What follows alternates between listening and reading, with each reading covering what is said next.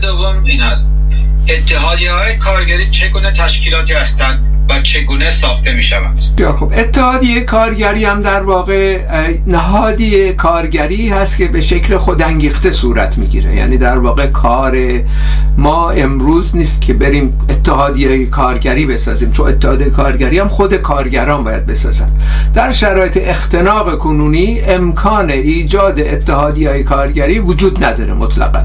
چون آزمایش شده دیگه در این 44 سال. بارها آزمایش شده سندیکاهای کوچیک ساخته شده لاش هایی شده از طرف کارگرای پیشتاز پیشرو که برن اتحادیه بسازن یا حداقل چانه زنی بکنن با رژیم که این امکان پذیر نیست. رژیم به جاش رفته اتحادیه خودش ساخته خانه کارگر ساخته. اما با اقسام نهادهای خودش ساخته که اونها معلومه که اصولا ارتباطی به طبقه کارگر و نیازاشون ندارن و نتایجش امروز می‌بینیم که دقیقا مزمحل شدن اون اتحادیه کارگری از دیدگاه خود کارگران. در نتیجه در شرایط کنونی اصولا موضوعیتی نداره در مورد این اتفاقی بیفته چون رژیم اجازه ایجاد اتحادیه کارگری همونطور که مثلا در اروپا و در جاهای دیگه داده میشه اینجا داده نمیشه. اما آنچه که مهمه در شرایط کنونی در موردش در واقع برنامه ریزی بکنیم اینه که با اگر این مثلا روابط با غرب مشخصا با آمریکا بهبود پیدا کنه برجام مجددا احیا بشه امکان این خواهد بود امکان زیادی خواهد بود. یک سلسله اتحادیه های زرد خود رژیم با همکاری امپریالیسم در ایران ایجاد کنه. یعنی در واقع این امکان همیشه هستش. این کار در دوران گذشته دوران خاتمی بود. اوایلش این به شرایط روابط با غرب بهبود پیدا کرده بود تا حدودی.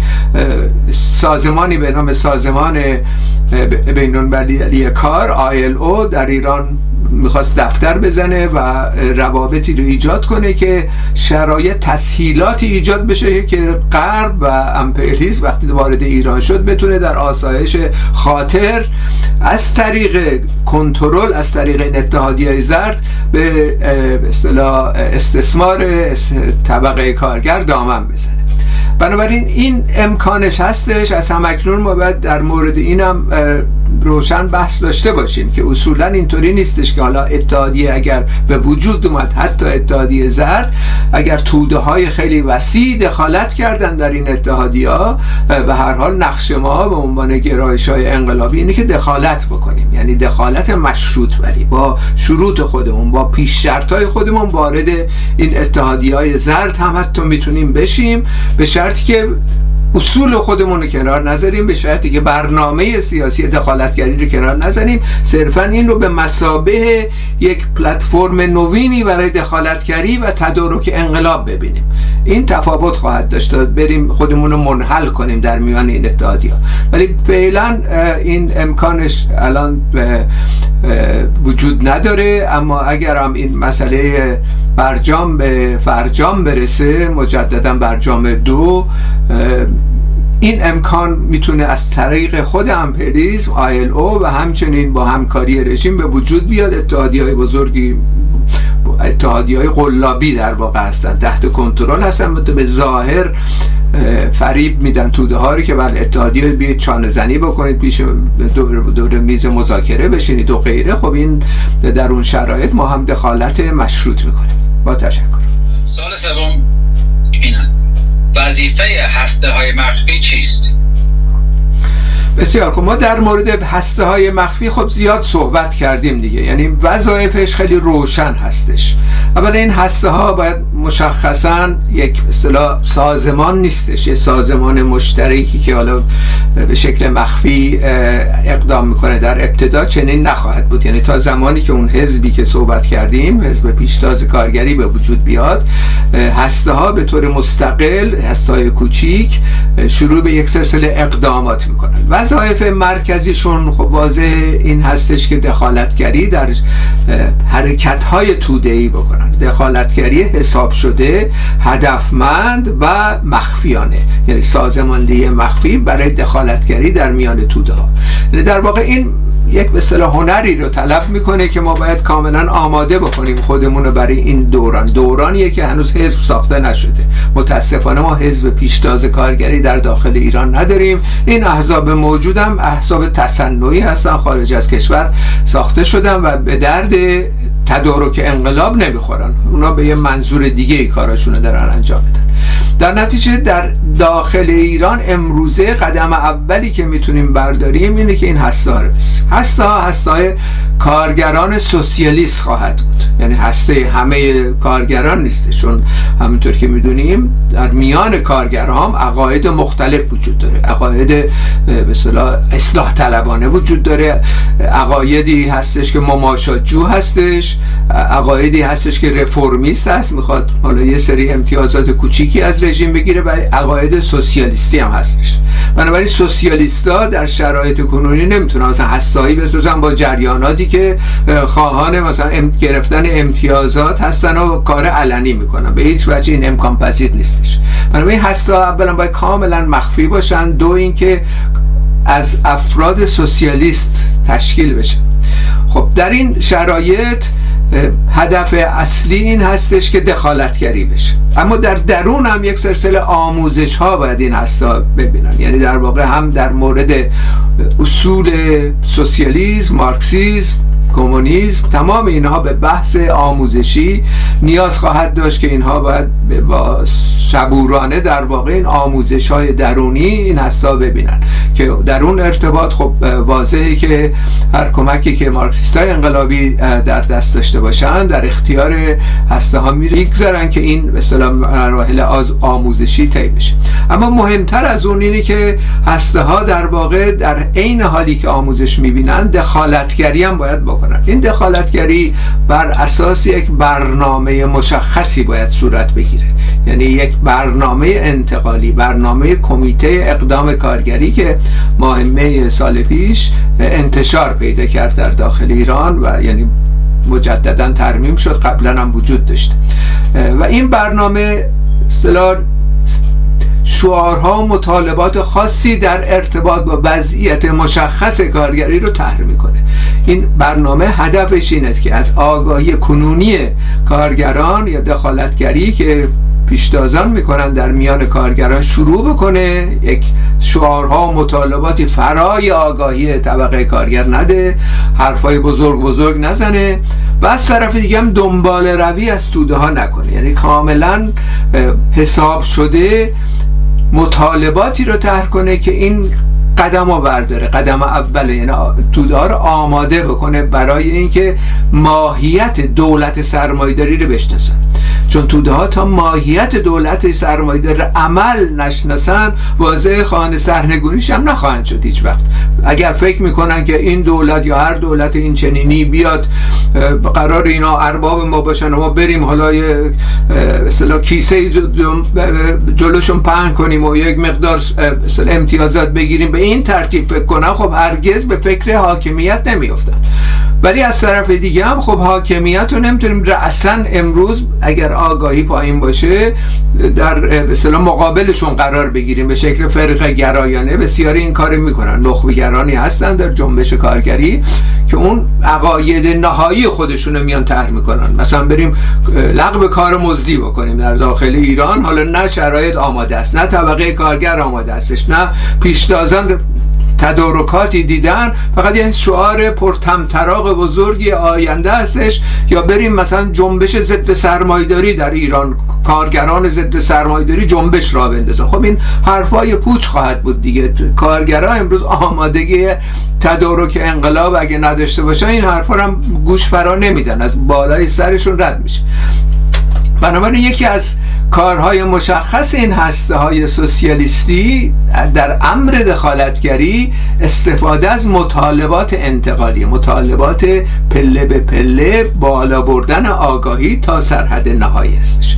و این وظایفی که به هر حال هستش در مقابل هسته از یک سو سازماندهی مخفی آموزش درونی دخالتگری در میان توده ها بر اساس برنامه اقدام کارگری این پیشنهادیه که ما سالهاست مطرح کردیم و امروز هم برخی از کارگران ایران در حال اجراش هستن. با تشکر. سال چهارم این هست. ستاد رهبری چه مفهومی دارد و چه نقشی در ساختن اتحادیه کارگری و شوراهای کارگری دارد؟ بسیار خوب. همونطور که در پیش اشاره کردم ستاد رهبری کار مشخصی داره. قرار نیست که ستاد رهبری بیاد اتحادیه کارگری بسازه برای کارگران یا اقدام دیگه شوراها رو بسازه به جایشون. در نتیجه وظایف مشخصی داره. یعنی در واقع اگر ما به این ترتیب تنظیم بکنیم انقلاب و تا سرحد تسخیر قدرت و یه دورانی هستش که تسخیر قدرت صورت می‌گیره شوراهای کارگری به قدرت می‌رسن و شوراهای کارگری در واقع وارد یک در جامعه وارد یک انتقال میشن. از در سطح اقتصادی از سرمایداری به سوسیالیسم که این ممکنه سالها طول بکشه و متکیه به انقلاب های سوسیالیستی در سراسر جهان. و از لحاظ سیاسی در واقع دولتی هستش که ما نام اون رو یا مارکس نام اون رو دیکتاتوری انقلابی پرولتاریا گذاشتن. یعنی در واقع یک نوعی دیکتاتوری اما دیکتاتوری که حامی نظر اکثریت هستش. فقط اصطلاح یک سلسله اقداماتی می‌کنه که سرمایداری دیگه بر نگرده. یعنی دیکتاتوری نسبت به بازگشت سرمایداری خواهد داشت و جلوگیری می‌کنه از تهاجم نظامی و همچنین توده های درونی از طرف یا بازماندگان زبای پاسداران و این داره دسته ای که امروزه ما مشاهده می‌کنیم اینا پس از انقلاب بلافاصله ناپدید نمیشن. اینا خواهند بود اونجا. ما اینا رو در واقع مقاومتشون رو باید بشکنیم. یعنی در واقع دیکتاتوری انقلابی پرولتاریا به این مفهومه. اگر مقاومتی در مورد ساختن اقتصاد با برنامه و همچنین گذار به سوسیالیسم در مقابلمون هست خب واضح ساده لوحانه نمیم کنار بریم اینا بیان تخریب بکنن. جلوشون رو باید بگیریم. اما این دیکتاتوری انقلابی پرولتاریا در واقع دیکتاتوری به مفهوم رایج استبداد نیستش. مارکس در اون دوران وقتی صحبت از دیکتاتوری انقلابی پرولتاریا می‌کنه در مورد برجوازی هم در مورد سرمایه‌داری می‌گفت اینا دیکتاتوری سرمایه‌داری هستن. ما در مقابل این در این دوران گذار که نهایتا این دوران گذار پس از سالها خب مبدل میشه به شرایطی که نه دولتی وجود خواهد داشت در جامعه نه طبقاتی. اینا از بین میره در واقع بعد از 50 60 سالی هر چند سالی که به درازا بکشه. ولی تو این دوران اخص ما در واقع باید تضمین کنیم که این گذار صورت بگیره. و هر کسی هم هر جریانی که در مقابل این گذار قرار می‌گیره خب ما مقابله می‌کنیم خونسا می‌کنیم تمام توته ها و غیره. از این لحاظ نامه اینو دیکتاتوری انقلابی پرولتاریا می‌ذاره. بنابراین مسئله ما در واقع این دوران این دوران خاص است. اما در ارتباط با حزب و سازماندهی به اصطلاح ستاد رهبری مرتبط به دوران تدارکات فقط. یعنی در واقع ما قصدمون از ساختن حزب و تشکیلات و حزب به اصطلاح پیشتاز کارگری اینه که دوران تدارکات هموار بکنیم. بر اساس این شرایطی که اشاره کردم. اول هسته ها ساخته میشه به تدریج یه حزب سراسری که شامل نماینده های واقعی کارگران هستن. یعنی حتی یک حزب صد نفری هم ساخته بشه. هر کدوم از این کارگران نماینده پنج هزار نفر باشن. خب این حزب بزرگی خواهد بود در داخل ایران. چون اعتبار داره در میان توده اینطوری مثل این احزاب تصنعی نیستن که هر روز مثلا بیانیه صادر می‌کنن حالا اعتصاب کنید. حالا مثلا فلان کار هیچ کم نه توجهی می‌کنه نه اصول اهمیتی میده به این فراخان ها و سخنرانی های اینا. در این حزبی که در داخل ایران ایجاد میشه اعتبار داره. اعتبار داره چون نماینده های واقعی و نماینده های در واقع رهبران عملی طبقه کارگر در درون این حزب قرار می‌گیرن. خب این حزب وقتی تشکیل شد دوران تدارکات رو طی می‌کنه. یعنی در واقع با همون متدی که اشاره کردم که هستا انجام میدن یعنی در واقع با متد برنامه انتقالی شروع به دخالتگری می‌کنه و توده های خیلی وسیع رو در واقع بسیج می‌کنه برای یک شرایط خاصی. و در این دورانی که حزب ساخته میشه لازم هم نیست درازا بکشه این وضعیت. یعنی می‌تونه بر اساس همین تجربه 6 ماه گذشته ما نشون داده شد به وضوح که رهبری غایب بود در واقع. اگر رهبری داشتیم تا کنون ممکنه ممکن بود حداقل جلوگیری می‌کردیم از این تهاجماتی که صورت گرفت. یعنی در موقعیت بهتری قرار می‌گرفتیم. اگر نه اینکه می‌رفتیم به سمت سوی تسخیر قدرت اصولا. امکان پذیر است. جامعه ایران جامعه انفجاری اگر تشکیلات باشه اگر رهبری باشه خب واضحه که تسخیر قدرت هم می‌تونه در عرض چند ماه صورت بگیره. خب این حزب اگر وجود داشت خب خیلی کارها رو می‌تونست انجام بده.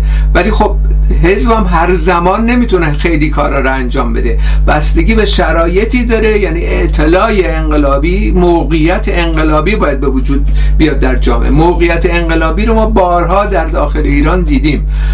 در چند سال پیش مشاهده کردیم. دیمای 96 مشاهده کردیم. آبان 98 مشاهده کردیم. بشه اینا امینی رو مشاهده کردیم شرایط اخیر. بنابراین اینا موقعیت های انقلابی هستن. اگر در این موقعیت های انقلابی حزبی باشه که بتونه رهنمود بده و مورد اماد توده ها باشه یعنی وقتی یه فراخام میده امروز به دلیل مسئله هجاب ما, ما اصولا اعتراض می‌کنیم به این هجاب اجباری یک روز همه دست از کار بردارن این اقدام انجام بگیره یعنی این حزب اعتبار داره.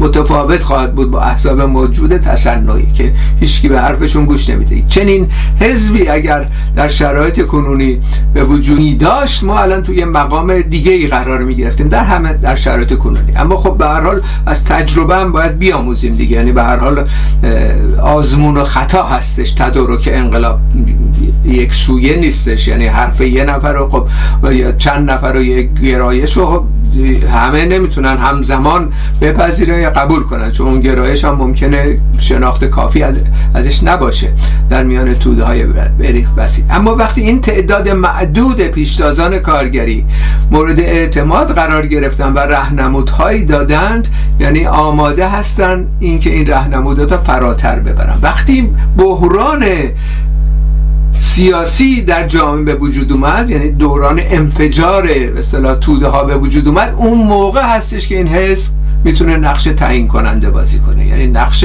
تدارک انقلاب و سرنگونی رو ایفا کنه. بنابراین به این ترتیب هستش که ضرورت این حزب و همچنین وظایفی که در مقابلش هستش به این ترتیبه که میره به سمت سوی آماده کردن قدرتگیری شوراهایی که زمان بعد به طور خودانگیخته به وجود میاد. یعنی در واقع داریم خودمون رو آماده می‌کنیم برای دوران اعتلاع انقلابی. اگر از حالا آماده نکنیم اعتلاع انقلابی هم صورت بگیره از دست میدیم.